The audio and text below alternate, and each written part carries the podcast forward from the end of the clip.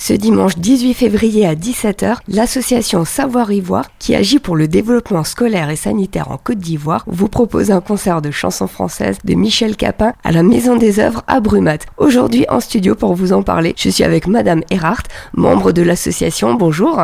Bonjour madame. Le concert, ce sera l'occasion également de découvrir les trésors de la chanson française. Donc je vous invite à venir écouter Michel Capin, chanteur amateur engagé pour les actions humanitaires autant en Alsace que dans les pays lointains. Alors son répertoire va vous plaire, ce sont des chansons françaises qu'il interprète avec brio, avec toute son âme, Aznavour, Belle, Beko et bien d'autres. Ce concert est dédié à la toute petite association Savoir Ivoire qui, depuis 20 ans, à l'initiative de notre amie Marianne Marédé, institutrice à la retraite, fait de grandes choses dans les écoles d'Abidjan en Côte d'Ivoire. D'ailleurs, la marraine de cette association est Fatou Keita, écrivaine. Cette intervention concerne 11 écoles partenaires, ce qui représente 41 000 élèves. Alors justement, l'association Savoir Ivoire, c'est tout d'abord une association humanitaire.